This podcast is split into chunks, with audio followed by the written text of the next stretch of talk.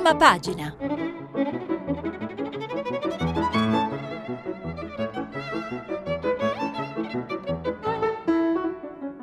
Questa settimana i giornali sono letti e commentati da Carlo Marroni, giornalista del quotidiano Il Sole 24 Ore.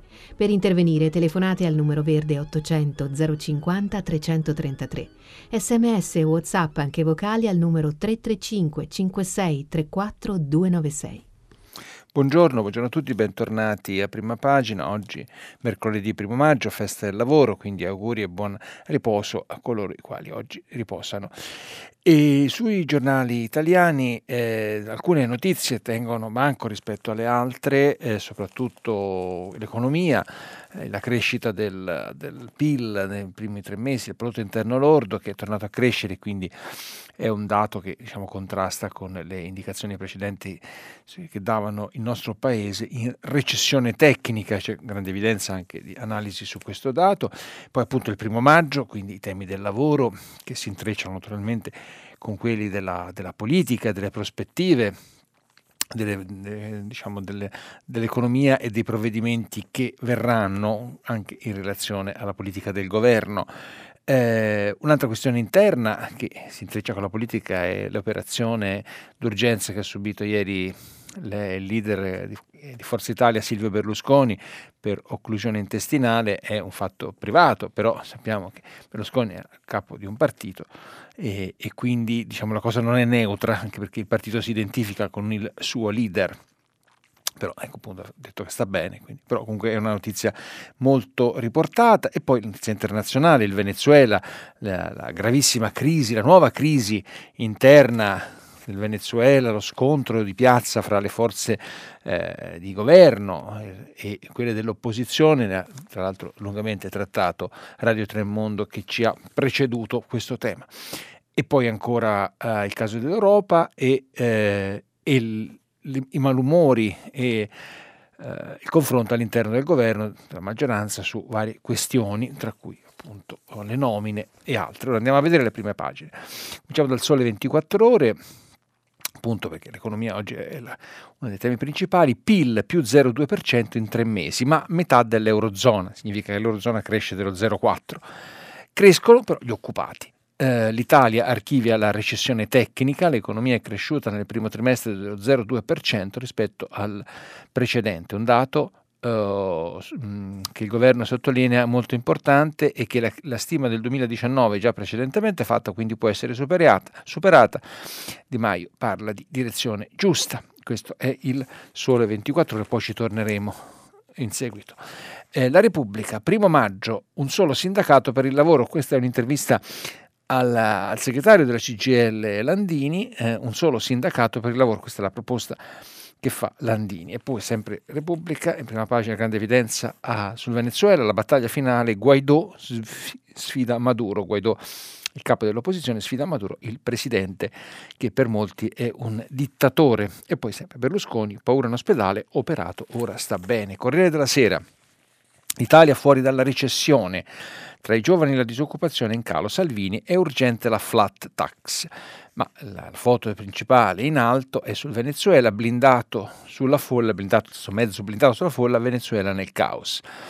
E la rivolta, Guaidó dice i soldati sono con me, Maduro è un golpe.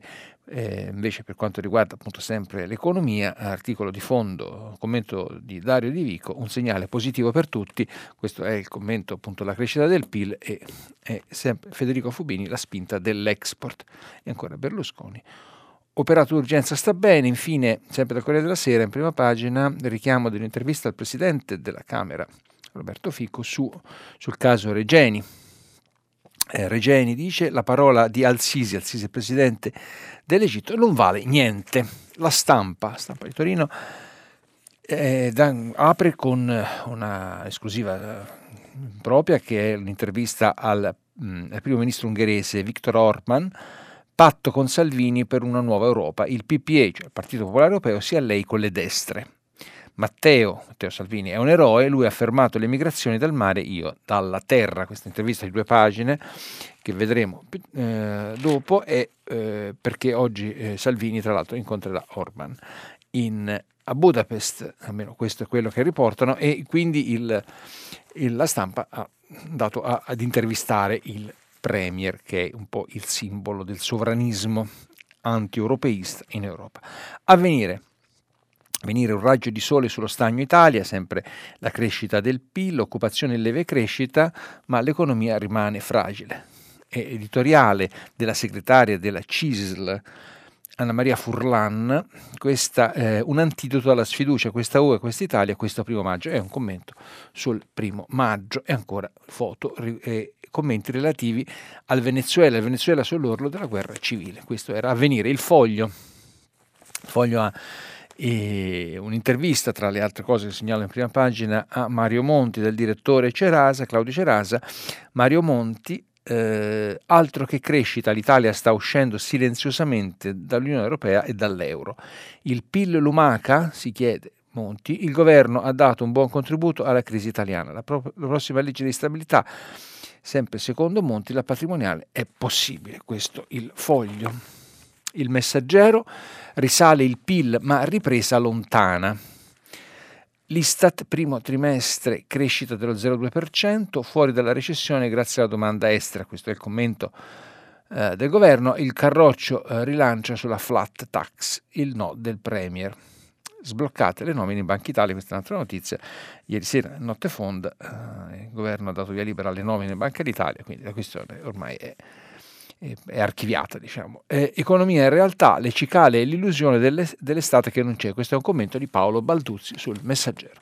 Il manifesto eh, eh, apre sul Venezuela, Guaidò chiama, Guaidò quindi il capo dell'opposizione, chiama al golpe anti-Maduro, quindi il, il commento ma anche l'interpretazione del messaggero è che è un, è un tentativo di colpo di Stato e non una eh, sollevazione popolare contro un presunto dittatore o dittatore a secondo dei punti di vista, secondo il manifesto non è un dittatore e quindi sarebbe un golpe che peraltro, vi dico, eh, eh notizia dell'ultima ora che vediamo è che Maduro, il presidente eh, venezuelano, ha annunciato che eh, si, quest, questa sollevazione si sarebbe fermata, l'avrebbe fermata lui, l'avrebbe forse soffocata, non so, avremo notizie più tardi. Il eh, mattino di Napoli, il sud escluso dalla mini ripresa sempre, quindi il PIL, l'Istat nel primo trimestre dice che è cresciuto del 2%, ma appunto eh, sostiene che il sud è, è, tagliato fuori. Tra l'altro c'è un'intervista al presidente della Confindustria Boccia, gli scontri nel governo, dice Boccia bloccano lo sviluppo. Il fatto quotidiano Guaidò tenta un mezzo golpe e spera in Trump, ma rimane solo per ora. Anche il fatto quotidiano insomma, interpreta eh, le questioni venezuelane come un tentativo di colpo di Stato e non di una sollevazione popolare contro un dittatore o presunto dittatore, ripeto sempre, secondo le diverse eh, punti di vista che ci sono in Italia e ci sono in Italia perché eh, la questione Maduro questione, l'Italia è uno dei pochi paesi, forse l'unico in Europa, che non si è schierato contro Maduro, ma è rimasto in una posizione più mh, prudente, mentre eh, l'Unione Europea è in blocco, quasi in blocco, eh, sicuramente la Francia e sicuramente gli Stati Uniti e i paesi latinoamericani si sono schierati contro Maduro e a favore di Guaidó. L'Italia rimane molto prudente, questa è una posizione soprattutto in, voluta dal Movimento 5 Stelle e, e, devo dire anche il Vaticano che non è italiano ma eh, insomma, ecco, diciamo, è alle porte di casa, dentro casa nostra e quindi anche il Vaticano il registro perché viene sempre in qualche modo associata a questa posizione. Il dubbio, nuovo, eh, caso Siri, il caso del sottosegretario eh, privato delle deleghe ma che non si è ancora dimesso perché è indagato, caso Siri, Conte insiste dimissioni in bilico. Libero, Libero torna sul primo maggio con una propria diciamo, chiave di lettura, sciuponi del primo maggio, in fumo 800.000 euro per il concertone, paga RAI, cioè noi. I sindacati festeggiano con i nostri soldi, il Comune di Roma senza quattrini deve pulire a sue spese. Questo è il primo maggio, tra l'altro sempre nel primo maggio c'è eh, una sfogo, riporto sfogo di Ambra Angiolini, attrice che presenta il, il, concertone del primo maggio, stufa delle femministe, basta polemiche sciocche, questo è quello che riporta libero perché c'è stata una polemica secondo cui appunto le, le cantanti donne insomma, sarebbero state o sono state abbastanza escluse dal, da, diciamo, dalla presenza sul palco, ma si dice che la, la, la, commento di Ambra Angiolini è scelte fatte in base alle classifiche dove c'erano solo donne. Do, dove c'erano solo due donne, scusate. Il giornale Berlusconi non molla. Verso l'Europea Berlusconi non molla. Ieri il ricovero per un malore, poi il messaggio. Sono in forma e pronto per la campagna elettorale. Questo eh, evidenza appunto alla, alla, vicenda privata della salute di Berlusconi, che naturalmente però avrà ha inevitabilmente anche dei riflessi politici. Il giornale tra l'altro pubblica il testo integrale dell'intervento che Berlusconi ieri avrebbe dovuto pronunciare alla presentazione dei candidati alle europee di Forza Italia a Villa Gernetto vicino a Milano, intervento che non, non, lui non ha fatto perché è stato ricoverato al San Raffaele e, eh, ed era atteso, infatti c'è stato questo annuncio che arrivava, che è stato rimandato via via nel tempo e poi appunto la l'annuncio del ricovero dell'operazione d'urgenza. Il tempo, Berlusconi terapia intensiva, paura per il cavaliere, operato d'urgenza per un blocco intestinale. Poi a tarda sera i medici del San Raffaele tranquillizzano, l'intervento riuscito, uscirà tra qualche giorno.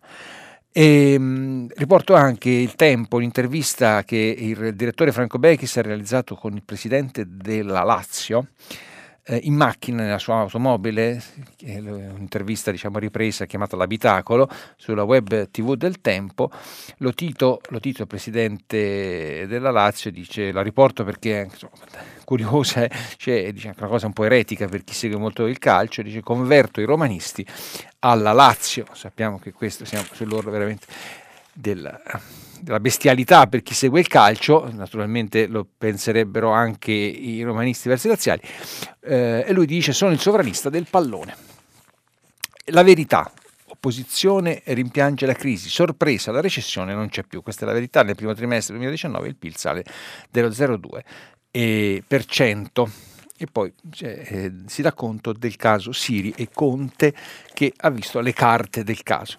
Italia Oggi eh, parla della rottamazione delle cartelle, una, razio- una rottamazione ter più ampia, parla delle, della possibilità appunto della nuova edizione della rottamazione con la riapertura dei termini, questo è un tema di cui ci siamo occupati due giorni fa eh, nel filo diretto. La, sulla questione delle cartelle, che è molto sentito da una larga parte della, della popolazione. L'Osservatore Romano, quotidiano della Santa Sede, ore drammatiche in Venezuela, questo è il, t- è il titolo di apertura, poi sempre in alto per i rifugiati dalla Libia serve un'assistenza europea al tema dei migranti. Tra l'altro ieri eh, l'Osservatore Romano, questa notizia è riportata su tutti i giornali, però la cito dalla fonte ufficiale, eh, ha insediato un nuovo comitato di direzione del dell'edizione femminile, chiamiamola così, della, dell'Osservatore Romano, cioè un'edizione dedicata alle donne, si chiama Donne Chiesa Mondo.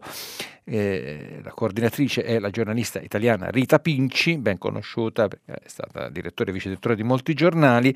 Eh, questa notizia perché la riporto? Perché un mese fa circa una precedente comitato di direzione del giornale diciamo, che si occupa di donne dell'Osservatore Romano si era dimesso in polemica con la direzione stessa del giornale e forse insomma in generale con, con l'establishment della Santa Sede. E il Tirreno di Livorno riporta una notizia in basso che peraltro ce l'hanno in diversi, e cioè um, una provocazione eh, eh, in un, in un, al museo della città di Livorno, eh, all'ingresso c'è stato messo un cartello, vietato l'ingresso agli ebrei e agli omosessuali, era una provocazione dell'artista ebrea Ruth Behara che, eh, che però viene equivocata e crea polemica.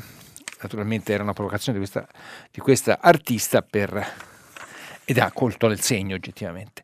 Il secolo XIX di eh, Genova, Orban eh, intervista, in, a, riporta la stessa intervista che ha fatto la stampa, sono legati un patto con Salvini per fondare un'altra Europa. Torniamo quindi a parlare del PIL, eh, qual, qual è la notizia di, di ieri? crescono gli occupati perché appunto è cresciuta dello 0,2, quindi l'Italia è uscita dalla recessione tecnica. Quando è che è recessione tecnica? Quando per due trimestri consecutivi l'economia non cresce, anzi decresce. Ecco, questo, questo meccanismo si è interrotto, si è interrotto per vari motivi, ci sono poi l'analisi del perché l'economia è tornata a crescere, è complessa, nel senso che l'industria manifatturiera che è tornata a crescere, ci sono degli ordini, ordinativi che sono andati bene, ehm, tra i settori l'auto, per esempio, non è andata bene, ma è, eh, è, cresciuta la parte delle aree delle applicazioni informatiche e digitali, tant'è che a pagina 3 del Sole 24 Ore, eh, in un commento di Luca Orlando, dice peccato che l'Italia non è la Silicon Valley, se così fosse, tenendo conto che proprio da elettronica, informatica, tecnologia e software arriva in questo momento la spinta maggiore, allora a quel punto la crescita del paese sarebbe ben superiore, ma sappiamo che l'Italia non è la Silicon Valley e quindi questo non è. Finita la recessione, moderato recupero nel primo trimestre, Tria dice supereremo le stime, Di Maio direzione giusta, Salvini bene, ora la flat tax, questo l'ho detto più volte perché Salvini è una dei il cuore diciamo così, della, della, proposta economica della Lega, della flat tax, cioè della, della tassazione eh, bassa uguale per tutti. Confindustria, commento, in Italia l'economia, commento ai dati, eh, l'Italia, eh, in Italia l'economia cresce meno rispetto al costo del debito. A marzo più 60.000 lavoratori, disoccupazione al 10,2 e quella giovanile al 30,2. Questo è il, il commento, però vado a ripescare dal mattino di Napoli, prima ce lo siamo, ve lo leggevo, c'è un'intervista al presidente della Confindustria, Vincenzo Boccia, a firma, pagina 5 del mattino, a firma di Nando Sant'Anastaso, che eh, commenta più in generale la vicenda, del, delle, vicenda dell'economia e dice che i conflitti del governo non aiutano la ripresa, pochi decimali di PIL sono utili ma non modificano la situazione. Questa è una lunga eh, intervista al presidente della Confindustria, Vincenzo Boccia. Poi sempre sul Sole 24 Ore, che appunto tratta questa, uh, tutta la, la, vicenda, c'è un'analisi di anni trovati a pagina 3 dice, ehm, che riguarda appunto il, gli effetti che potrebbero esserci da questa crescita sulla, sui conti pubblici. Eh, ancora è presto per parlare di manovra, ma non manca molto perché si, eh, si va, torni a parlare del, dell'aumento dell'IVA e dei conti pubblici, insomma è considerato un po' una specie di, di banco di prova mh, definitivo nel, per, per quest'anno sul governo perché eh, ci sono molti eh, nodi che verranno al pettine. Scrive trovati l'accoppiata dei dati occupazione e PIL diffusa dall'Istat in mattinata ha alimentato l'ottimismo del governo.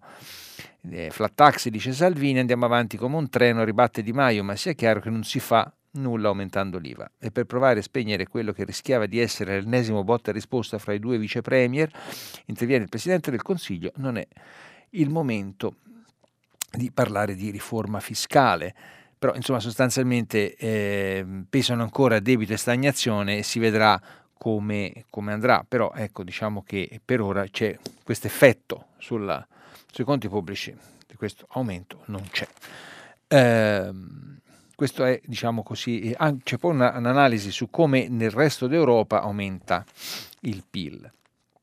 Pagina 3 del, eh, del Sole 24 Ore, Eurolandia tenta l'allungo più 0,4 tra gennaio e marzo. La Spagna accelera 0,7 grazie anche agli investimenti. Bene anche la Francia 0,3. Ma eh, come eh, scrive Davide Colombo, sempre a pagina 3 del Sole 24 Ore, qui si va meglio delle attese ma con la distanza consueta dalle più vivaci dinamiche di crescita europea, così è andata per l'economia nazionale nei primi tre mesi dell'anno. Eh, diciamo che la, la, valutazione si basa come al solito soprattutto sui maggiori dati disponibili sul lato, sul lato dell'offerta, è coerente con il netto recupero della produzione industriale registrata in gennaio e febbraio, cui si aggiungono contributi positivi sia del settore agricolo che dal settore terziario. Sul lato della domanda all'ordo delle scorte, cioè le scorte sono quelle appunto che gli acquisti vengono fatti per essere messi da parte, il contributo nazionale è risultato invece negativo, mentre c'è un apporto positivo della domanda estera netta, cioè sostanzialmente la domanda interna è ancora debole, ma eh, cresce l'export, che poi è uno degli elementi eh, diciamo, caratteristici della nostra economia che è l'export che traina la produzione manifatturiera generalmente e questo è un dato che si ripete. Eh, torno velocemente sul tema fiscale perché sempre solo 24 ore pagina 2 articolo di Marco Mobili, pace fiscale, il MEF, il Ministero delle, delle Finanze, al lavoro sulla rottamazione quater. Riporto perché questa è appunto una notizia che è molto molto richiesta dai nostri anche ascoltatori sulla rottamazione delle cartelle.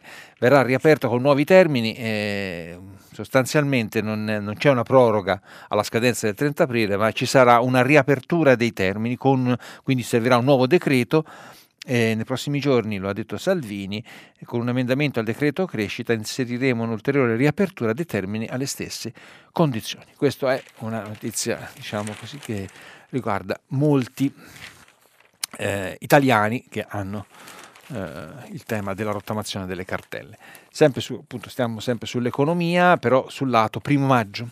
Repubblica l'intervista al segretario della CGL Landini, segretario da non molto, sappiamo è, appunto, è stato eletto da poco e ancora per la verità non aveva dato grandi eh, uscite pubbliche, questa è forse la principale, la prima, intervista di Roberto Mania, Parla Landini, non ci sono più le ragioni politiche per dividerci da Cisle Will, dobbiamo tutelare i nuovi mestieri. Oggi cortei in tutte le città.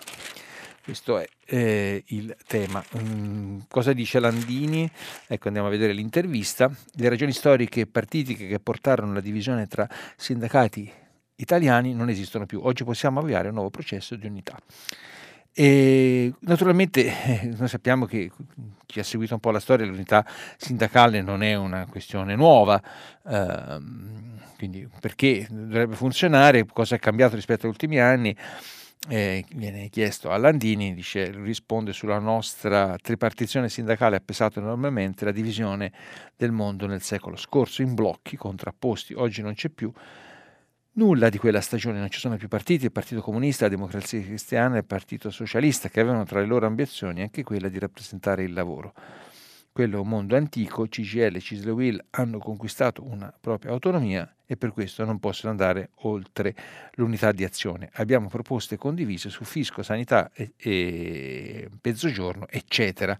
Però fa notare eh, il giornalista Roberto Mania che eh, fu Landini che a suo tempo ruppe l'unità tra i metalmeccanici sul contratto di lavoro per recuperarla solo diversi anni dopo e soprattutto non ha mai firmato il piano di riorganizzazione della Fiat di Sergio Marchionne. E quindi diciamo, eh, evidentemente è una, diciamo così, una rivisitazione, una conversione a un, a un, modello che evidentemente Landini prima non, non aveva, ma che ora ha. Questo è il eh, il tema del primo maggio. Andrei eh, a parlare di Berlusconi, eh, del tema Berlusconi per poi affrontare eh, gli altri. Allora, eh, Berlusconi è stato operato ieri, eh, tutti i giornali ce l'hanno naturalmente, la notizia è arrivata abbastanza tardi ieri sera, si erano diffuse precedentemente delle voci su un ricovero per delle analisi o dei controlli, ma questo um, era credo due giorni prima, eh, però poi eh, è venuta fuori la notizia ieri sera, piuttosto tardi, che eh, Berlusconi è stato operato d'urgenza per una occlusione intestinale, era arrivato in mattinata al San Raffaele su un'ambulanza, eh, l'intervento è stato in laparoscopia, da tutti questi dettagli perché sono stati resi noti da un bollettino medico, eh, che ha permesso appunto di diagnosticare e trattare l'occlusione intestinale.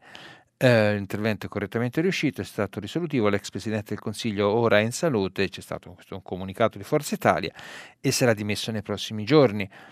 E, e, naturalmente Berlusconi fa sapere che ricomincerà immediatamente la campagna elettorale, perché insomma, il tempo stringe, Berlusconi è in, eh, in cima a tutte le liste del proprio partito, ci sono state anche delle indicazioni molto chiare da parte di italiani che eh, presidente del Parlamento europeo uscente, ma è il vice di Berlusconi, nominato proprio vice, vice capo, vice leader, non so bene qual è la carica, e che ha dato indicazioni ai candidati di votare anche Berlusconi come capolista, perché insomma, abbia un consenso molto ampio dopo anni che era fuori dalla scena eh, politica ufficiale per la condanna, eh, ora torna e quindi insomma Forza Italia punta che, prenda, che il, il, proprio leader prenda molte preferenze. Eh, naturalmente questo, questo, fatto non lo facilita in questo momento, però insomma, tornerà in grande spolvero. Questo, conoscendo tutti Berlusconi, è verosimile che accada. Fragil- eh, c'è un commento a, eh, su Repubblica, pagina 11, di Goffredo De Marchis, la, fag- la fragilità del leader scatena nel partito la corsa alle preferenze, quello di cui parlavamo un attimo fa. Timore in Forza Italia per le possibili fughe solitarie di candidati in cerca di posizioni nella competizione per la guida politica.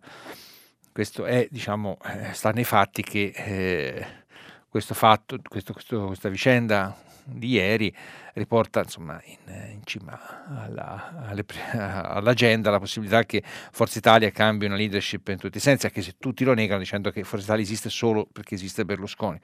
Questa è una storia che va avanti dal 94 e ancora in ballo. Ci sono state tra l'altro recentemente delle dei confronti interni perché la, la, vicepresidente della Camera Mara Carfagna, 43 anni, era stata sospettata di volersi candidare alle europee per porre una sua candidatura alla, presi- alla presidenza di Forza Italia, lei ha smentito, però diciamo così eh, questo indica che c'è insomma, una certa fibrillazione, però è Tajani il il, il, capo, diciamo così, designa- il vice capo che sta diciamo, a, a, a, a sostituire Berlusconi nel, nella, negli affari in questo momento uh, di Forza Italia sotto le elezioni. Veniamo al Venezuela.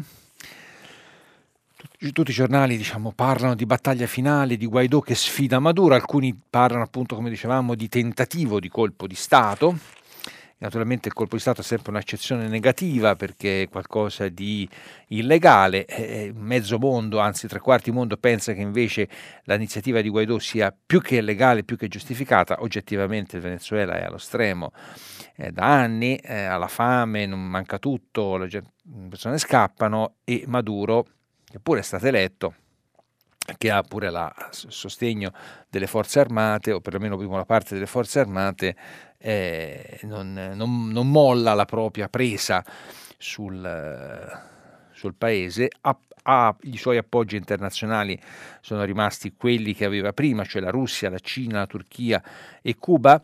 Eh, secondo molti osservatori in Venezuela si sta combattendo una guerra per procura tra Russia e Stati Uniti, Russia che appoggia il presidente, gli Stati Uniti che appoggiano i, eh, l'opposizione, qualcuno li chiama i ribelli, ma insomma eh, ormai non sono più neanche ribelli perché stiamo parlando della stragrande maggioranza della popolazione. E, e questo è un tema eh, che, che, riguarda anche molto anche l'Italia per due motivi. Primo perché è pieno di italiani, in Venezuela ci sono moltissimi italiani ancora con il passaporto italiano, una, gran, una grande comunità e l'altra per la posizione che ha il nostro paese, che appunto, come dicevamo prima, ha tenuto una, una posizione di attendismo, non si è voluta molto esporre e non si è schierata con l'opposizione come ha fatto appunto l'Unione Europea, la Commissione Europea e soprattutto gli Stati Uniti, Trump, poi insomma, Trump e l'amministrazione americana di fatto ha organizzato, è, è dietro Guaidò, ma questo è, un, è, abbastanza noto, Guaidò è stato eh, un mese circa a Washington prima di andare, questo stiamo parlando di tre mesi fa, quando si autoproclamò presidente.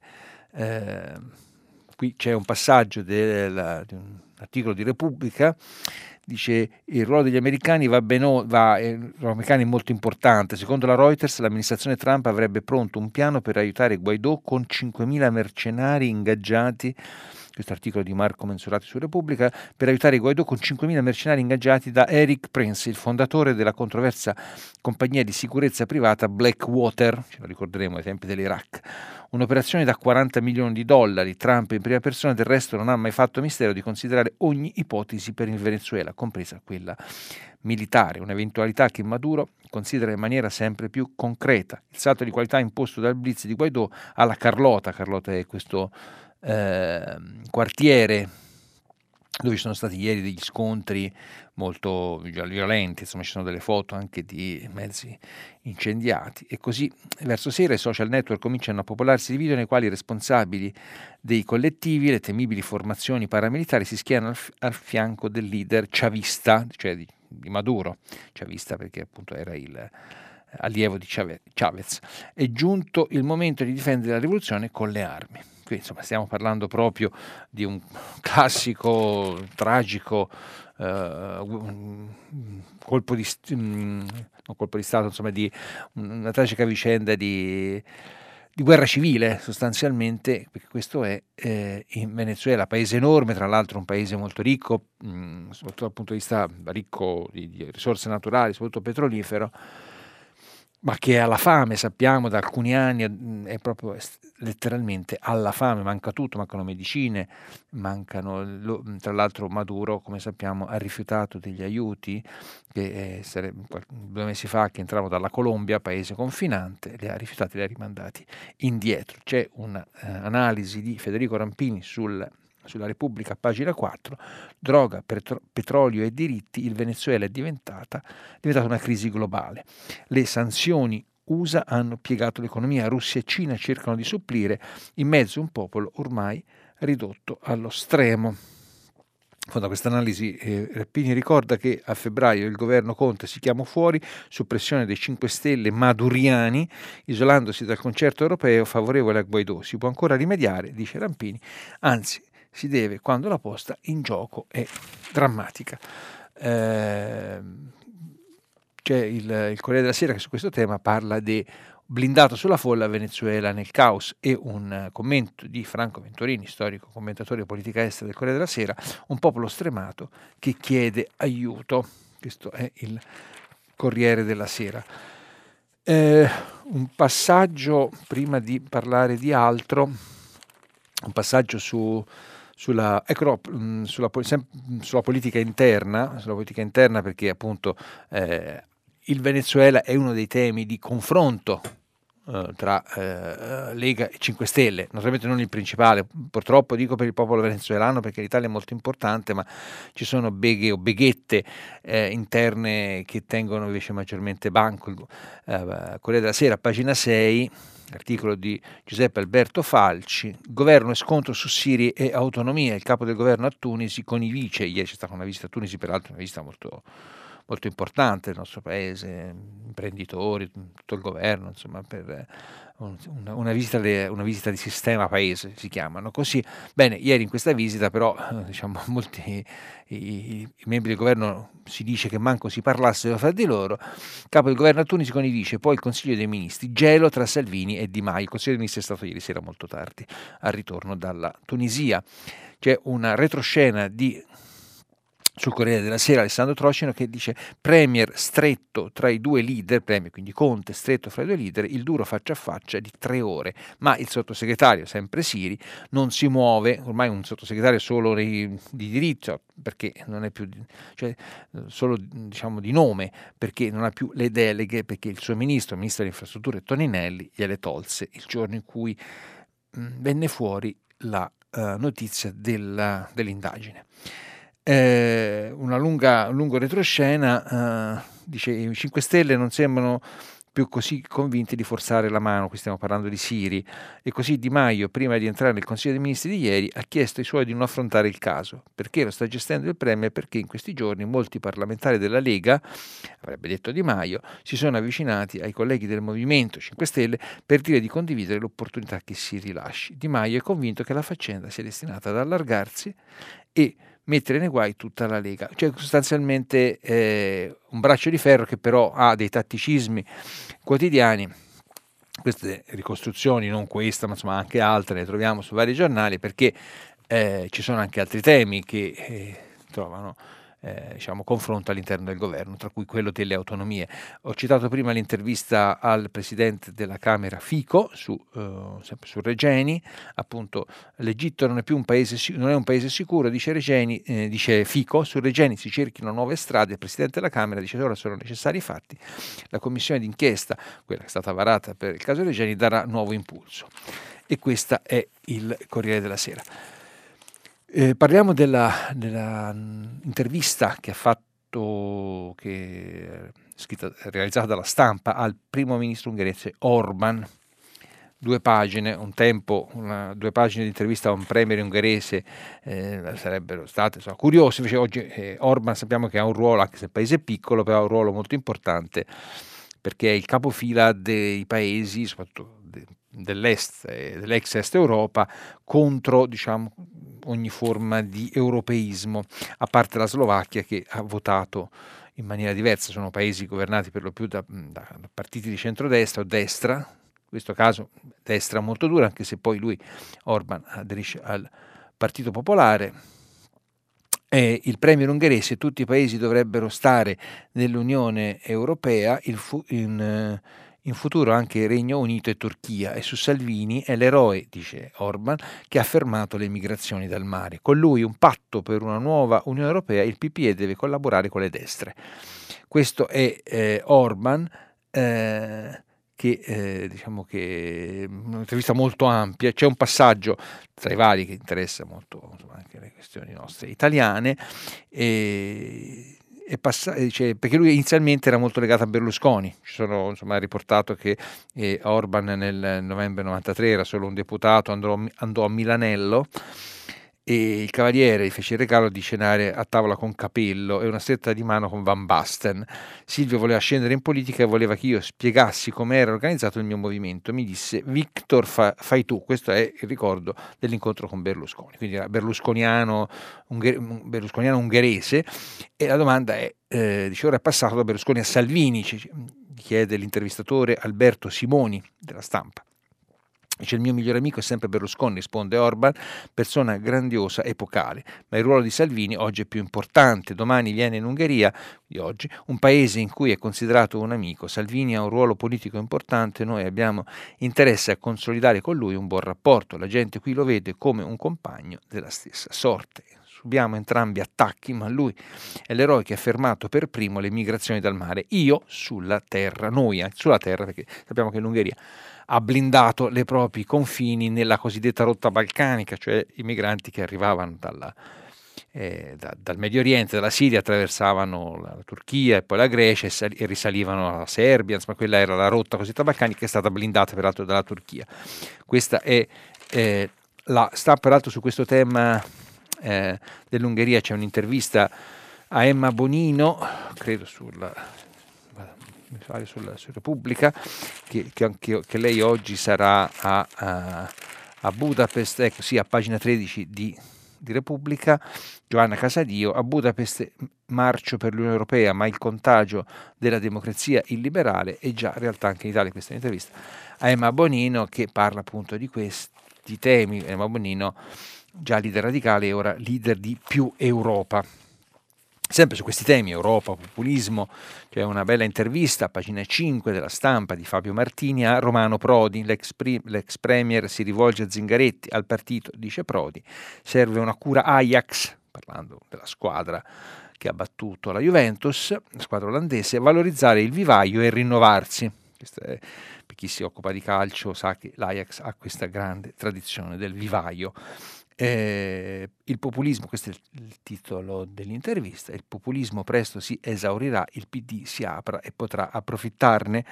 Prodi parla di, di molti temi, della Spagna, del, della campagna elettorale, del fatto che appunto ci sono i temi come la Brexit che sembra avvicinarsi e, e di come il populismo, dice Prodi, si esaurirà. La sua spinta dice era prevalentemente critica di proteste, all'inizio le loro profezie non potevano neppure essere discusse.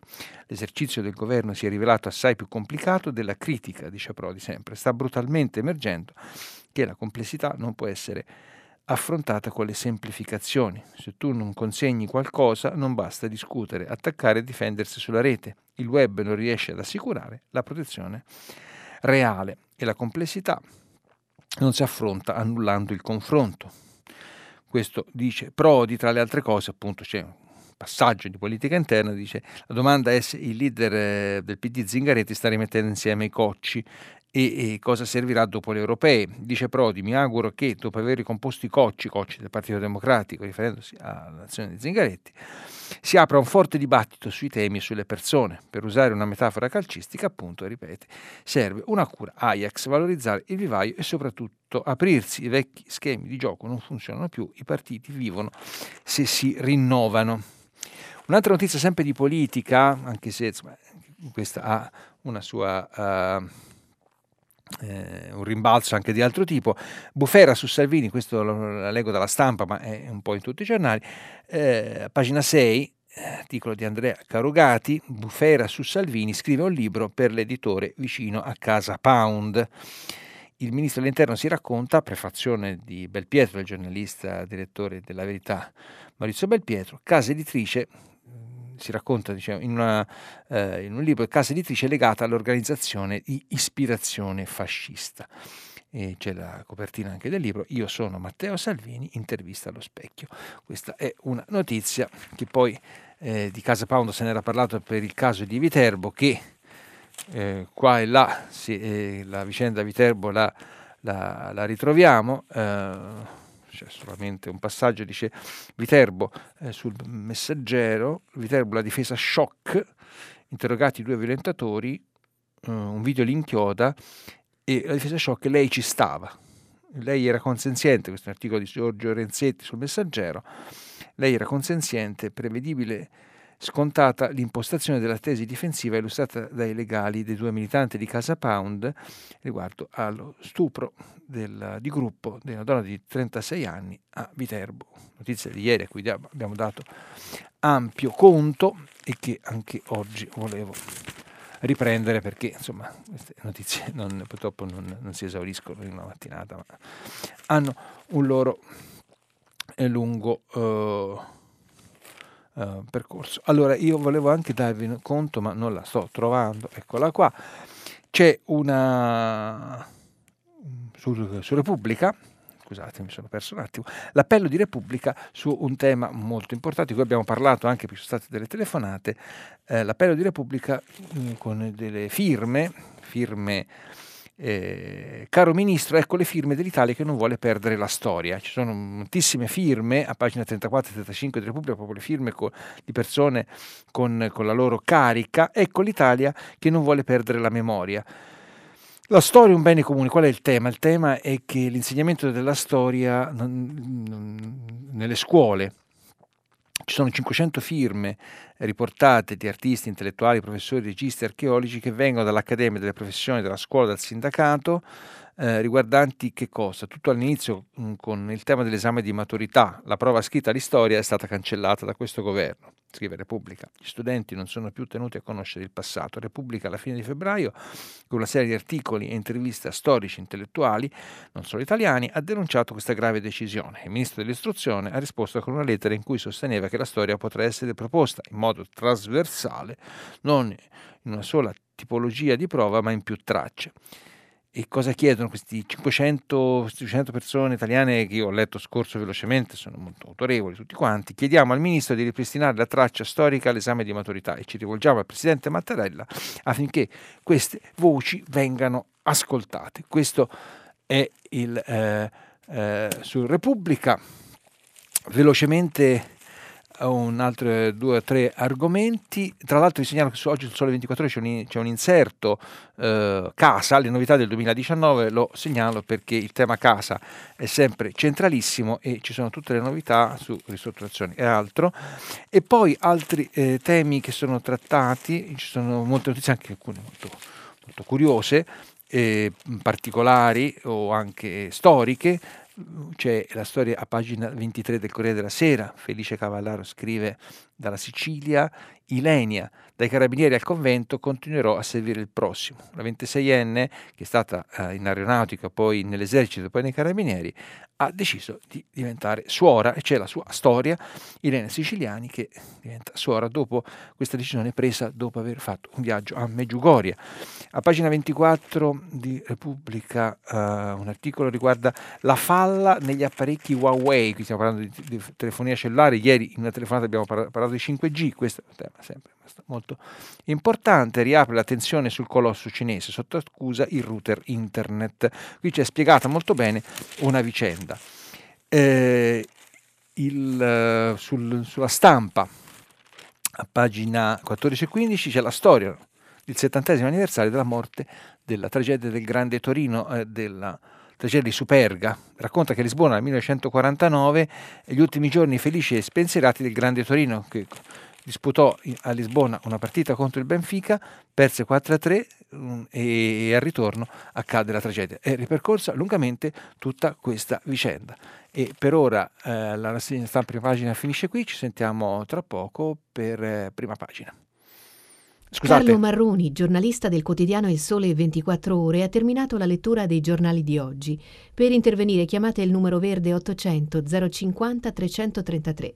Sms WhatsApp anche vocali al numero 335 56 34 296. Si apre adesso il filo diretto di prima pagina per intervenire e porre domande a Carlo Marroni, giornalista del quotidiano Il Sole 24 Ore. Chiamate il numero verde 800 050 333.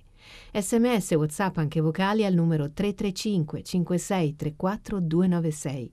La trasmissione si può ascoltare, riascoltare e scaricare in podcast sul sito di Radio 3 e sull'applicazione RaiPlay Radio. Bene, bentornati al filo diretto. Cominciamo ora con le vostre telefonate. Pronto? Dottor Marroni, buongiorno. Massimo da Milano. Buongiorno. Facciamo un discorso di economia col sole che fa bene alla salute. certo. Allora, diciamo che è cresciuto il lavoro precario da chi a ieri, no? E siamo in stagnazione, con un bel export che però è evidente che non basta, no? Allora, il debito pubblico è salito, come fanno i tuoi colleghi, a parte quelli della verità che sono, sono sulla luna e tutto il resto, a parlare di progressi in un paese che è in stagnazione?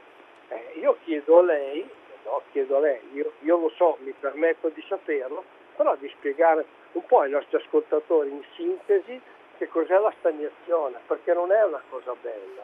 Ecco, questo, la, la ringrazio.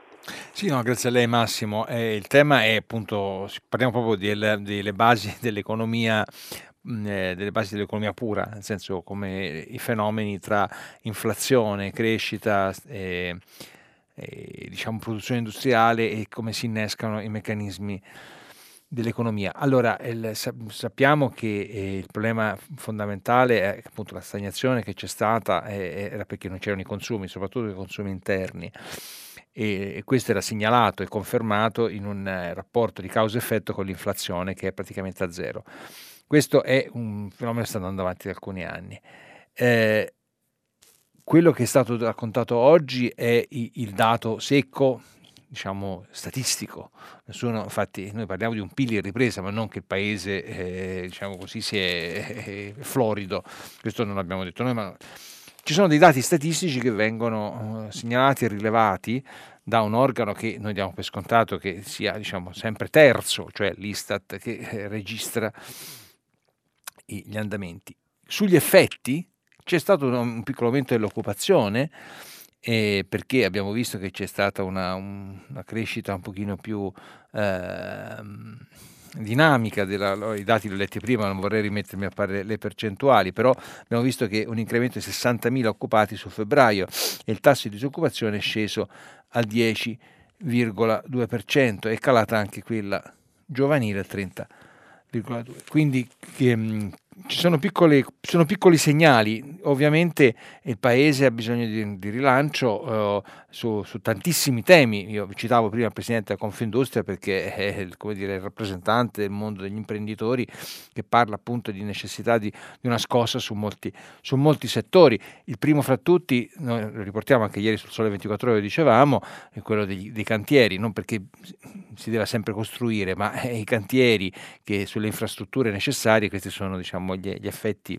immediati di, di politica economica e abbiamo ancora un effetto nullo sulla manovra e per carità, ora non voglio dire, ma noi l'abbiamo messo in pagina in terza pagina solo, ma lo fanno anche altri ovviamente, sul fatto che il debito pubblico resta il macigno che pesa sulla nostra economia.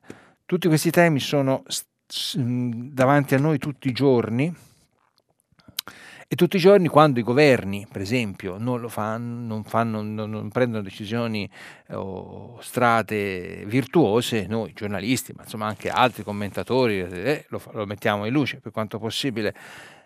Speriamo che eh, diciamo, non si arrivi a, a prendere delle decisioni drastiche, soprattutto per quanto riguarda l'aumento dell'IVA, perché queste sarebbero veramente deleterie per i consumi interni, che sappiamo è la la, questione, la parte principale eh, che va, diciamo, il segmento principale che va rilanciato è la domanda interna, perché l'export sappiamo che in Italia, bene o male, tira, no, bene o male, in questo momento bene, ma insomma generalmente tira.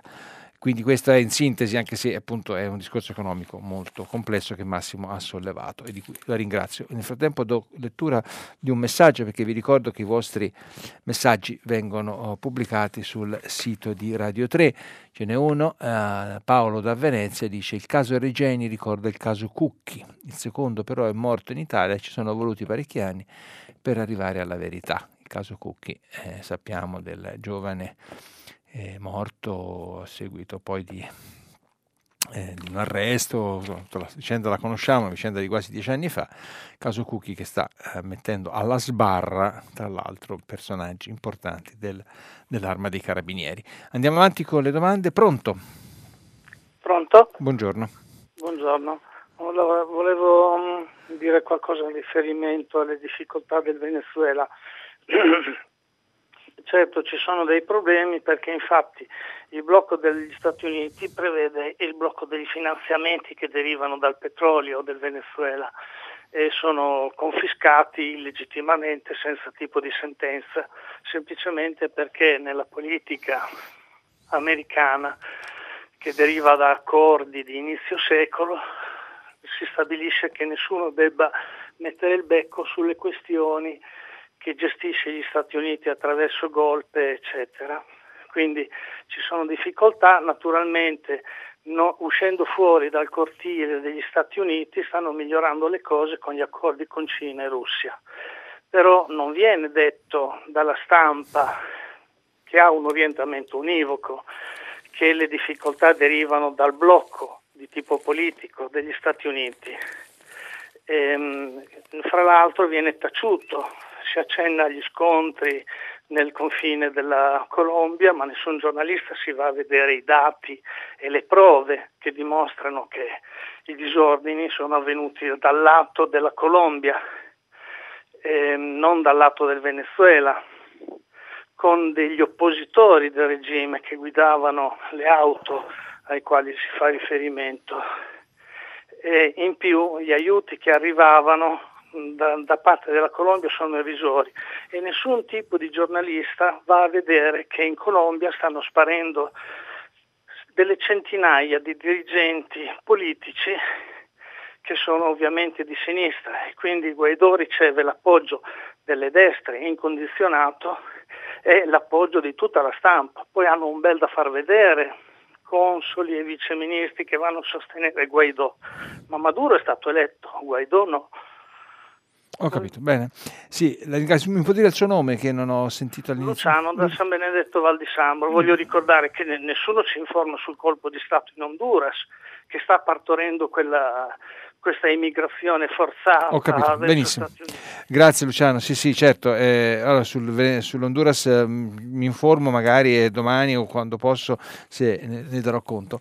Eh, sì, Venezuela, eh, allora è che ci sia un incontro uno scontro in atto fra diversi eh, gruppi di interesse, questo è evidente, ma l'abbiamo detto prima, io nel mio piccolo modestissimo commento eh, prima la vicenda del Venezuela ho ricordato che Guaidò è appoggiato apertamente, sostenuto dagli Stati Uniti, questo è, quindi diciamo, ci sono gli Stati Uniti dietro, non solo, quando eh, Guaidò si autoproclamò i primi due leader sudamericani che lo appoggiarono furono il presidente dell'Argentina Macri e il, quello del Brasile Bolsonaro, che notoriamente sono due leader della destra sudamericana, destra democratica, nel senso che è liberamente eletta, non è che sono dei generali al potere grazie a dei golpe, però sono, diciamo così, oppositori storici di, del, del, del chavismo e della corrente eh, che saldava eh, e salda tuttora, per quanto quello ci sia rimasto, eh, il Venezuela a Cuba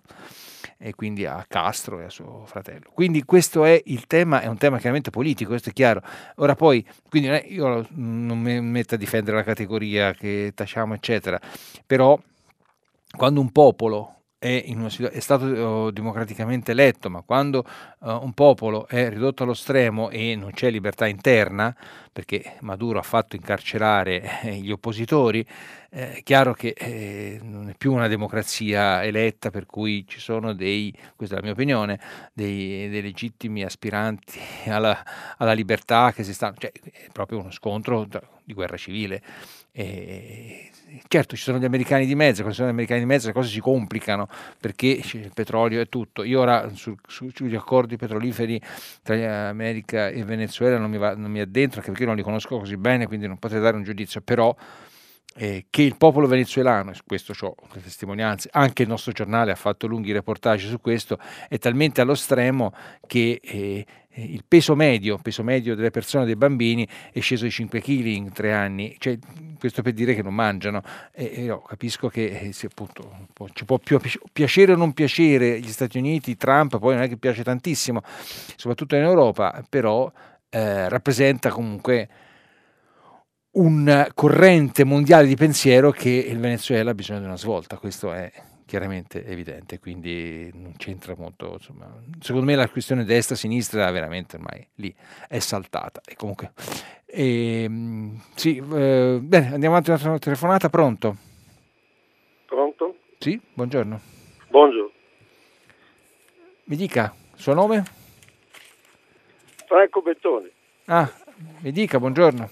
Oggi no, noi oggi parliamo degli incidenti sul lavoro. Ah, ecco.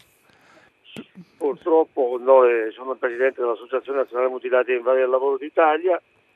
Oggi il tema del lavoro lo colleghiamo alle centinaia di vittime di incidenti sul lavoro che succedono quotidianamente. Oggi è la giornata importante del lavoro, ma ci porta a riflettere sul tema del lavoro. 1133 morti nel 2018, famiglie distrutte, persone, cambio della vita per tutti dalla mattina alla sera ed è un tema che è al centro dell'agenda che noi chiediamo che vada al centro dell'azienda del Parlamento, del governo, delle forze sociali. Questo è quello che volevamo dire noi oggi, che siamo un'associazione che rappresenta tutti gli invalidi del lavoro d'Italia e che quotidianamente ci adoperiamo a, a promuovere la cultura della sicurezza nei luoghi di lavoro.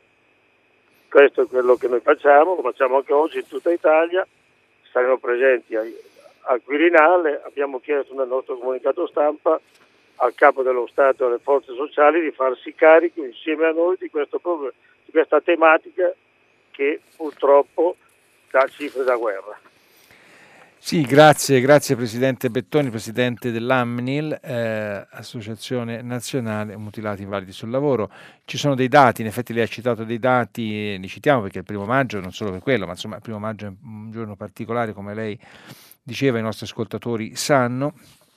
Nel 2018 ci sono stati 641 mila infortuni totali nazionali, totali nazionali in crescita rispetto al 2017. I settori più colpiti sono il commercio all'ingrosso e al dettaglio, il trasporto e il magazzinaggio e naturalmente le costruzioni. Infortuni mortali nazionali sono stati 1133, più 10%. I settori più colpiti sono appunto sempre le costruzioni, trasporto e magazzinaggio, servizi di supporto alle imprese e poi 59.000 585 malattie professionali nazionali. I casi più frequenti sono malattie del sistema osteomuscolare e tessuto connettivo e malattie del sistema nervoso dell'orecchio, eccetera. Quindi sì, sono dati drammatici che il presidente Bettoni ha un attimo fa ricordato. La ringrazio, do ora lettura di un vostro messaggio. Uh, di Ensa, i truffati delle, ba- delle, delle, banche, ammesso che lo siano, devono rivalersi sui patrimoni delle banche e degli amministratori e sui patrimoni di coloro che hanno avuto crediti dalle banche e non li hanno restituiti. Perché devono pagare i contribuenti italiani le malafatte di questa banda di truffatori? Questo è quello che dice Ensa. Io mi permetto solo di dire che eh, sulla prima parte, sugli amministratori, eh, quella è una questione giudiziaria e, insomma, ecco credo sì, se, se, queste persone sono riconosciute colpevoli è giusto che paghino. Su quelli che hanno avuto crediti dalle banche e non li hanno restituiti, non è che tutti sono truffatori, nel senso che ci sono imprenditori o piccoli imprenditori o negozianti che sono andati in difficoltà, eh, non hanno potuto restituire i loro mm, eh, debiti e per, non per questo però sono truffatori di, dei truffati delle banche, quindi questo mi permetto solamente di dire questo passaggio, perlomeno quando sono in buona fede e hanno difficoltà oggettive economiche. Andiamo avanti con le telefonate, pronto? Eh, pronto, buongiorno. Buongiorno. Sono Valentino da sì. Covano Terme. Buongiorno. Trentino. Ecco, io le vorrei chiedere cosa ne pensa lei della flat tax e soprattutto mi dovrebbe spiegare cosa ci sia di complicato nella tassazione progressiva, visto che una delle giustificazioni è quella di, di semplificazione. Poi, ah, a quanto abbotterebbe il mancato introito di tasse? Mi sembra che si parli di oltre 40 miliardi e quindi la mia paura è che se, se dovesse essere introdotta la flat tax l'aumento dell'IVA sarebbe inevitabile. Sì, allora, questo, sì, queste sono considerazioni di politica economica, cioè lei al di là è andato, diciamo così, è saltato, è andato alle conclusioni dicendo come si finanzierebbe un'eventuale introduzione della flat tax. Naturalmente questo è un tema che sta riguardando anche il reddito di cittadinanza, nel senso che tutti i provvedimenti vanno finanziati, nessun provvedimento, nessuna riforma è neutra eh, dal punto di vista economico, perlomeno quasi nessuna è neutra. La fat tax è, è un tema fiscale sempre agitato dai movimenti, diciamo, abbastanza diciamo, delle destre economiche o anche non solo economiche, partì dall'epoca di Reagan nel mezzo degli anni Ottanta, quando eh, Reagan appunto teorizzò attraverso i suoi, i suoi, consiglieri economici la curva di Laffer, questa è una questione economica che risale a, appunto a metà, all'inizio degli anni Ottanta, che, che, teorizzava che abbassando il livello della pressione fiscale si alza il livello della produzione economica e quindi attraverso l'effetto si recuperano le, le tasse. Questo è quello che veniva detto. La fat tax è, è, sarebbe appunto una, una, tassazione piatta per tutti uguale che naturalmente in qualche poi avrebbe anche molte applicazioni diverse, dire, dire, così è troppo semplificato. Flat tax secca, cioè, è anche difficile solo anche poterla ipotizzare nostro, la nostra Costituzione, scusa, mi perdoni Valentina se vado a quella, a, alle, alle, basi, ma la nostra Costituzione del, dice che il nostro sistema fiscale è informato a criteri di progressività, che è diciamo quello che ha sempre contestato la destra italiana, quella diciamo della seconda repubblica, lo stesso Berlusconi, cioè, nel senso diceva chi lavora e produce tanto paga troppo. E questo è il senso storico, diciamo così, della contestazione, a cui si aggiunge, questo e questo oggettivo la complessità del nostro sistema fiscale, per cui è tutto complicato, è tutto un, un, un balzello che, che rimanda e, e, spesso le cartelle esattoriali che ci arrivano sono non tanto per l'evasione, o quello non sempre, a volte sì, ma a volte anche per, per errori diciamo così, nel pagamento, soprattutto di chi esercita attività autonoma perché i lavoratori dipendenti questi problemi tendenzialmente non ce li hanno. E quindi sì, questo però è un tema, eh, al di là di, dell'applicazione, è un, vessillo, eh, dire, è un, un vessillo politico, quello della fat tax, eh, in, che si contrappone soprattutto alla sinistra italiana che in questo momento ha altre priorità, ma insomma, eh, che, che, invece era a favore di una tassazione equa ma molto rigorosa contro l'evasione fiscale, eccetera. Questo è un po' eh, naturalmente da una parte. Cioè è facile, eh, come dire, un argomento di facile, eh, di facile applicazione anche su, nella propaganda elettorale. Si vedrà se questa sarà applicata. Per la Lega, per Salvini in particolare, resta prioritario. Ha fatto la campagna elettorale su quello, anche su quello. Eh, naturalmente il consenso di Salvini in questo momento è molto ampio, al di là del fatto che non sia stata applicata la flat tax. Lo si vedrà. Sarà soprattutto, e questo più ci si avvicina a settembre, quando sarà, eh, dovrà andare in, in presentazione la nuova legge di stabilità per il prossimo anno, più ci si avvicina a settembre e ci si avvicinerà inevitabilmente che prima delle elezioni europee non verranno prese decisioni eh, così importanti e quindi il nodo della copertura di, queste, di questo provvedimento e quindi con l'eventuale aumento dell'IVA per eh, la, la, lo scatto delle cosiddette clausole di salvaguardia sarà il tema centrale della uh, no, prossima manovra. Io andrei avanti con un'altra telefonata, pronto? Eh, Pronto, buongiorno. Buongiorno. Eh, sono Emanuela, chiamo da Cagliari. Eh, la chiamo per, un problem- per, una questione che mi sta particolarmente a cuore. Io per 35 anni ho insegnato storia e filosofia al liceo e sono a dir poco sgomenta dalla decisione di eh, eliminare eh, all'esame di maturità eh, l'elaborato di storia eh, nella, come prova scritta, cioè eh, il ministro ha detto che ci sarà un po' di storia in tutte le tracce, beh lo credo, boh, sapere come, vorrei sapere come fanno l'esame di italiano senza collocare gli autori storicamente. E comunque la traccia specifica di storia è stata, pa- pare eh, sia stata eliminata. Siamo tra l'altro alla vigilia dell'esame di maturità, quindi non penso che ci possano essere grandi eh, ripensamenti o marce indietro. Ecco, io vorrei sapere se nel prendere questa decisione, eh, secondo me scellerata, eh, eh, sono stati sentiti, sono stati interpellati dei docenti di storia del, eh, del liceo e non solo del liceo, ma certamente in modo particolare del liceo perché sicuramente avrebbero saputo che la storia, proprio in vista anche dell'eventuale tema di storia, eh, era molto studiata all'ultimo um, anno del liceo dai ragazzi, perché chi non si sentiva di fare il tema di attualità o di argomento generale o diciamo così tra virgolette di fantasia, cioè creativo, una traccia, il tema di storia era il loro punto di riferimento. Ecco, secondo me e con l'esperienza appunto di 35 anni di quel lavoro, ehm, vorrei sapere come è stata presa questa folle decisione. Allora Emanuela, grazie, grazie, mi trovo totalmente d'accordo. Eh, non è un caso che, come se lei immagina abbia seguito la trasmissione nella parte precedente, ha dato conto dell'appello che Repubblica, ma a cui mi associo, anche se non lavoro a Repubblica, eh, a questa iniziativa di pubblicare 500 firme, cioè una, una parte delle 500 firme di, di personaggi storici, eh, docenti, scrittori, mh, mm, eh, mm, attori e altri che, eh, che, fanno un appello appunto perché non venga cancellata.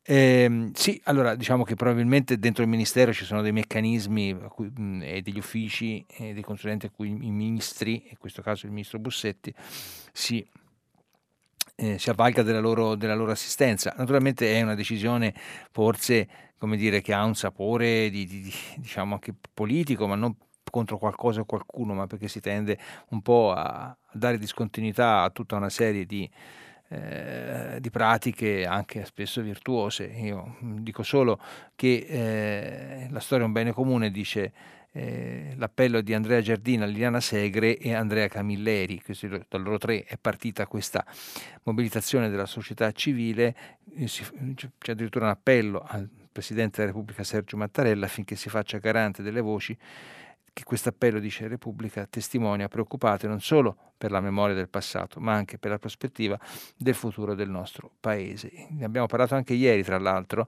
in una telefonata si parlava della, della storia, del, dell'insegnamento della storia e, e come, diciamo così, nella scuola resti centrale, nella scuola italiana, questo poi è anche il mio pensiero, che ha questa impostazione che la rende forse, nonostante tutto, ancora una delle migliori in Europa. La ringrazio di aver sollecitato. La lettura di un, di un messaggio.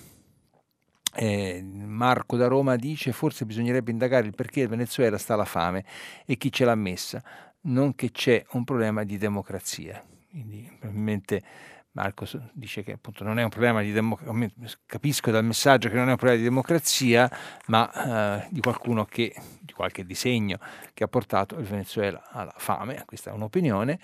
Eh, quindi, mh, mm, invece c'è qualcun, un altro messaggio che parla del caso Regeni. Alla guida di una commissione seria sul caso Regeni ci vorrebbe una nuova, sempre coraggiosa Tina Anselmi, la storica, la, l'esponente democristiana che guidò la commissione d'inchiesta sulla P2, stiamo parlando all'inizio degli anni Ottanta. Infatti, dice questo messaggio, sono probabilmente intrecciati molti servizi segreti oltre a quelli egiziani. Questo è un messaggio siglato MT. Andiamo avanti con un'altra telefonata, pronto? Buongiorno, mi chiamo Giorgio, telefono da Bolzano. Buongiorno. Buongiorno, io parlo, eh, parto eh, parlando dell'Europa che è la più grande economia al mondo eh, per produzione e acquisto e vendita. E parliamo anche di Trump che sta imponendo sanzioni a destra e a sinistra eh, mm, quando si alza la mattina e ha un'idea e il giorno dopo eh, ne impone delle altre. A questo è soggetto naturalmente anche eh, soggetto ogni Stato delle, delle, dell'Europa in quanto si trova a vedere sbarrate le proprie possibilità di commerciare con stati che vengono considerati nemici, per esempio Venezuela, l'Iran, Cuba, ehm, perché appunto gli Stati Uniti riescono a ricattare fortemente le nazioni che vorrebbero farlo, l'Italia ad esempio con l'Iran, eh, che è uno dei partner commerciali più importanti di quel paese. Allora mi chiedo come anni fa hanno fatto la Germania, la Francia e poi non ricordo ancora chi nel momento in cui gli Stati Uniti imposero sanzioni eh, che ricadono poi su noi eh, paesi europei, allora perché non oggi ancora questi stati eh, non si uniscono e riescono a superare eh, questa volgare ed arrogante politica americana? Sì, grazie Giorgio. Eh, sì, il tema della politica americana in questo momento è centrale, eh, lo si è visto, in, lo si, è visto in, lo si vede in questo momento in tantissimi aspetti. All'inizio della presidenza Trump era ancora più confusionaria, ora diciamo lo è sempre, ma confusionaria nel senso che andava a, a cambiare i termini di molti rapporti, lo si è visto con l'Iran lo si è visto con, eh, con la Cina, eh, in parte con la Russia, eh, lo si sta vedendo ora con, con, il Venezuela. Allora, diciamo così, l'Europa ha, ha contrastato queste, queste decisioni non è che non l'ha fatto, sulla Cina eh, in particolare. Sull'Iran la questione è più complicata, anche se eh, resta centrale, perché eh, si entra in questioni militari dove eh, dove l'egemonia degli Stati Uniti, soprattutto nella parte militare, nella Nato, ma non solo, è preponderante. Eh, per cui diciamo, eh, diciamo, andare a mettere in discussione un'alleanza storica dell'Europa occidentale con gli Stati Uniti, pur ciascuno proprie, diciamo, nei propri interessi e nelle, aree di influenza, perché di questo parliamo, è, è, diciamo, Trump ha messo in discussione tutto questo equilibrio in maniera drammatica, ma per esempio anche, ora mm, mi citava, mm, entro un attimo per parlare della Libia, il caso della Libia è, emblematico di come le politiche dei governi siano state disastrose improvvisate, lo fu nel 2011 con i bombardamenti, partì la Francia, poi gli Stati Uniti, l'Italia fu obtorto collo, portata a intervenire, va dato atto a Berlusconi che non voleva intervenire, dato atto, nel senso che fu insomma in qualche modo poi alla fine entrò anche l'Italia, evidentemente sbagliando. Ora siamo in ballo, per cui gli Stati Uniti ora hanno dichiarato la, due giorni fa Trump che appoggia il generale Haftar, ora, eh, senza entrare nella vicenda libica che è un vero eh, complesso. Però eh, è chiaro che la politica estera degli Stati Uniti l'Europa si deve confrontare e tenere un'autonomia propria è possibile, però in, in molti casi è quasi è molto difficile perché poi eh, con gli Stati Uniti a cui ci legano degli accordi strategici fondamentali e, e, e non, eh, e, diciamo così, e non eh, evitabili, eh, ci, lega inevitabilmente. Quindi questo è difficile, insomma, ecco, però mi rendo conto che in questo caso, per esempio del Venezuela, la mette eh, apertamente a nudo questa difficoltà. La ringrazio e cito un, un messaggio. Eh, Pino Arlacchi, eh, Sergio da Roma, Pino Arlacchi, Arlacchi, ex rappresentante ONU per eh, l'antidroga, mi pare, ha detto che gli Stati Uniti dovrebbero essere incriminati per crimini contro l'umanità e per quello che ha fatto e stanno facendo per strangolare l'economia venezuelana. Su un giornale, mi sembra il Fatto Quotidiano, ma ora vado un po' a memoria, c'è un'intervista ad Arlacchi, eh, però Pino Arlacchi naturalmente... Eh, come altri, rappresenta un punto di vista e dice che eh, appunto gli Stati Uniti sono i veri responsabili della, uh, della vicenda venezuelana, ma è, è così, esattamente sul Fatto Quotidiano Notizie dalla capitale, Arlacchi dice Caracas è una città tranquilla, Maduro è più forte. Parla l'ex vice eh, segretario dell'ONU, si è verificato un golpe fallito. Quindi qui naturalmente è apertamente schierata con Maduro. Andiamo avanti con un'altra telefonata. Pronto? Ah, pronto, buongiorno, sono Piero, telefono dalla Bassa Veronese. Niente, io sono un tabaccaio e un cartolaio. Eh, la mia domanda è, è una considerazione riguardo l'eventuale aumento dell'IVA, che può essere 1, 2, 3 punti al massimo. Va bene, è una cosa che non sta bene in questo momento perché è un momento tutto particolare. Però io dico, supponiamo che questo aumento ci sia, e sarebbe un fatto psicologico a livello nazionale perché aumentano le tasse. Però io ho una piccola considerazione da fare. Io ho acquisto cartoleria a livello anche nazionale, da grossisti a livello che vendono a livello nazionale. Negli ultimi 3-4 anni la cartoleria, per esempio, è aumentata del 30, 25, 30% e nessuno se ne è accorto. In generale anche i prezzi di alimenti così hanno avuto un, un aumento che non dico del 30 ma del 20, del 15, ecco. E questo è passato in sordina. Dunque io non dico che sia, eh, sia giusto aumentare l'IVA, perché, però sono quei fatti che in concreto, secondo me, la gente non se ne accorge neanche. Ecco, ma io non ho una risposta chiara, la mia è solo una domanda che vorrei magari da lei una risposta. Grazie. Grazie Piero. Allora, eh, sì, lei diceva, eh, poco fa ci siamo detti che l'inflazione è bassissima eh, ancora e il fatto che un'inflazione così bassa in Italia, in tutta Europa, è sintomo non buono perché è sintomo di, eh, di stagnazione, di, di, deflazione, addirittura nel caso dell'Italia deflazione, però è ancora stagnazione perché significa che i consumi non vanno. Ora lei mi segnala una cosa che io non conosco, eh, però mi fido, lei tra l'altro è, ha un esercizio commerciale che vende prodotti di cartoleria, quindi sa le cose, dice sono aumentati del 25-30%, quindi su questo segmento altro che inflazione, siamo ce la battiamo quasi col Venezuela eh, o, o, sicuramente con l'Argentina, a tassi di inflazione già tornati alle stelle, o agli alimenti. 20 15-20%, ora io sugli alimenti credo siano dei picchi stagionali, immagino che ne so, le zucchine d'inverno invece che, però questo non lo so francamente perché poi hanno, gli alimentari eh, hanno una, un andamento di controllo dei prezzi staccato dal resto perché influiscono talmente tanto che sono analizzati a parte, nel senso che gli, gli alimentari sono oh, il prodotto oh, che più incide eh, sulla costo della vita, in, senso, in un senso o nell'altro, cioè in, in, aumento o in diminuzione, perché la spesa delle famiglie per alimenti insieme ai vestiti e alla benzina sono gli, i beni più usati. Quindi evidentemente lei sta denunciando o comunque sta rilevando un di un, un fenomeno di inflazione strisciante non rilevata, se capisco bene.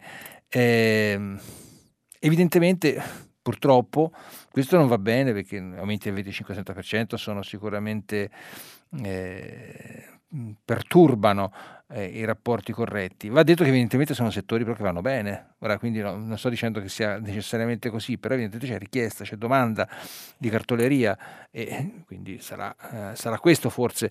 Eh, però ecco, vedremo. Monitorerò, cercherò di monitorare nei prossimi due giorni questo, questo tema e magari darò una risposta più, eh, più motivata. Andiamo avanti con un'altra telefonata, pronto? Pronto, io mi chiamo Nora e eh, penso che il primo maggio dovrebbe essere dedicato alla dignità, ai diritti e alle lotte dei lavoratori. Invece noto che si parla soprattutto dei concerti a Roma, in varie città d'Italia o di altre cose che poco hanno a che fare con quelle che sono ancora le lotte dei lavoratori nel mondo. Per esempio in Argentina ci sono in piazza eh, più di 200.000 persone che si lamentano perché il governo Macri ha concentrato le ricchezze del paese nelle mani delle vecchie destre, vecchie e nuove, e la condizione dei lavoratori e delle persone diventa insostenibile sia sul lavoro sia per quello che riguarda il, l'arrivare alla fine del mese. Pronto? Sì, sì, la sento Nora. In Polonia da mesi la gente protesta contro il governo perché dicono bene bene, voi vi fate belli per il PIL, però questo PIL è pagato da troppo tempo su salari troppo bassi per i lavoratori e su condizioni di lavoro e di vita per i lavoratori che non ci vanno bene. Ho capito. Sì, no, la ringrazio. Sì, è vero, eh, sul concerto le do ragione, ne diamo conto perché, eh, perché comunque è un fatto importante, nel senso che poi parlano anche all'interno del concerto i leader sindacali, e questa è una tradizione che va avanti da molti anni, però ecco, onestamente non si parla solo del concerto, non, non, non è che voglio contestare quello che mi dice, nel senso che noi abbiamo affrontato anche un'ora fa, parlato lungamente di alcuni temi, cioè anche ieri l'abbiamo fatto sulle grandi, per esempio le quattro grandi crisi aziendali italiane, Fiat, Piaggio Aereo per esempio, eccetera. Quello che eh, dice è giustissimo nel senso della dignità del lavoro e dei diritti. Eh, domani, che sarà il giorno dopo il primo maggio, mm, ci impegneremo a dare anche maggior conto anche di questi temi. Lo capisco, l'Argentina, lei ha parlato dell'Argentina, tra l'altro Presidente Macri che tra un po' sei mesi ci saranno le elezioni e probabilmente perderà le elezioni perché eh, appunto sono state disastrose le sue politiche, quindi sì, eh, purtroppo sul lavoro tutto, eh, la gran parte della nostra vita e della nostra società si basa sul lavoro e quindi le do pienamente ragione sull'importanza della dignità dei diritti. Andiamo avanti con l'ultima telefonata, pronto? Sì, sì pronto, buongiorno. Senta, io mi chiamo Fabrizio, chiamo qui dalla provincia di Como.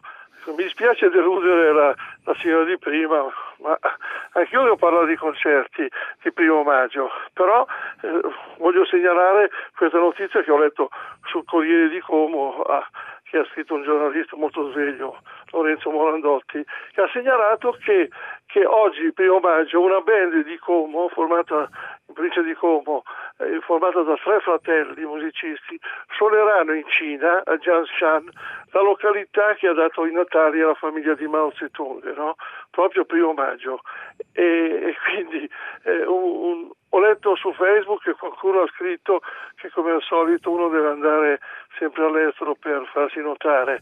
E questo è un altro caso che non è una fuga di cervelli, ma una fuga di, di, di cervelli musicali. Scusi Fabrizio, come si chiama il, il, nome della band che va su? La band si chiama 7 con il numero 7grani.com e, e lì potete vedere tutto quello che hanno fatto. Beh, Ma beh. la cosa più importante è che ritornano in Cina perché nel 2015 sono stati invitati dal governo cinese perché hanno scritto una canzone in memoria delle donne vittime dello stupro da parte dei giapponesi a Nanchino. Quindi è un grande ritorno che voglio segnalare e, e mi fa piacere che mi avete richiamato. Eh, eh, perché appunto bene Fabrizio no, la ringrazio Beh, è una notizia eh, chiudiamo, andiamo verso la chiusura con una notizia eh, che molto curiosa, interessante, che riguarda tutta l'Italia, non solo Como, ringrazio anche il Corriere di Como Uh, che da, uh, che, di cui purtroppo non avevamo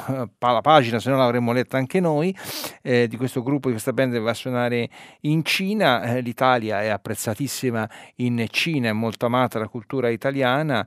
In, in Cina, cultura, musica, eh, il cibo e tutto quanto, quindi evidentemente anche una band di credo giovani o comunque che va addirittura nella città che ha dato i Natali a Mao Zedong, poi c'è questa denuncia eh, collegata al ricordo di questi stupri, quindi anche un tema politico che ricorda anche i diritti delle donne, quindi tutto si tiene in questa giornata che noi a questo punto, visto che siamo in chiusura, auguriamo a tutti eh, di riposo e di riflessione sul tema del lavoro e della dignità del lavoro.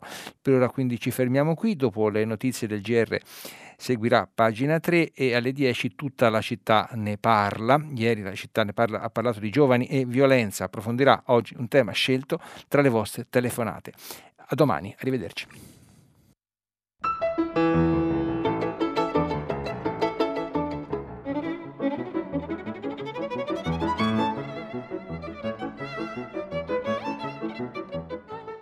Carlo Marroni, giornalista del quotidiano Il Sole 24 Ore, ha letto e commentato i giornali di oggi. Prima pagina è un programma a cura di Cristiana Castellotti, in redazione Maria Chiara Beranec, Natascia Cerqueti, Marco Pompi, Gianfranco Rossi. Posta elettronica prima pagina chiocciolarai.it. La trasmissione si può ascoltare, riascoltare e scaricare in podcast sul sito di Radio 3 e sull'applicazione Rai Play Radio.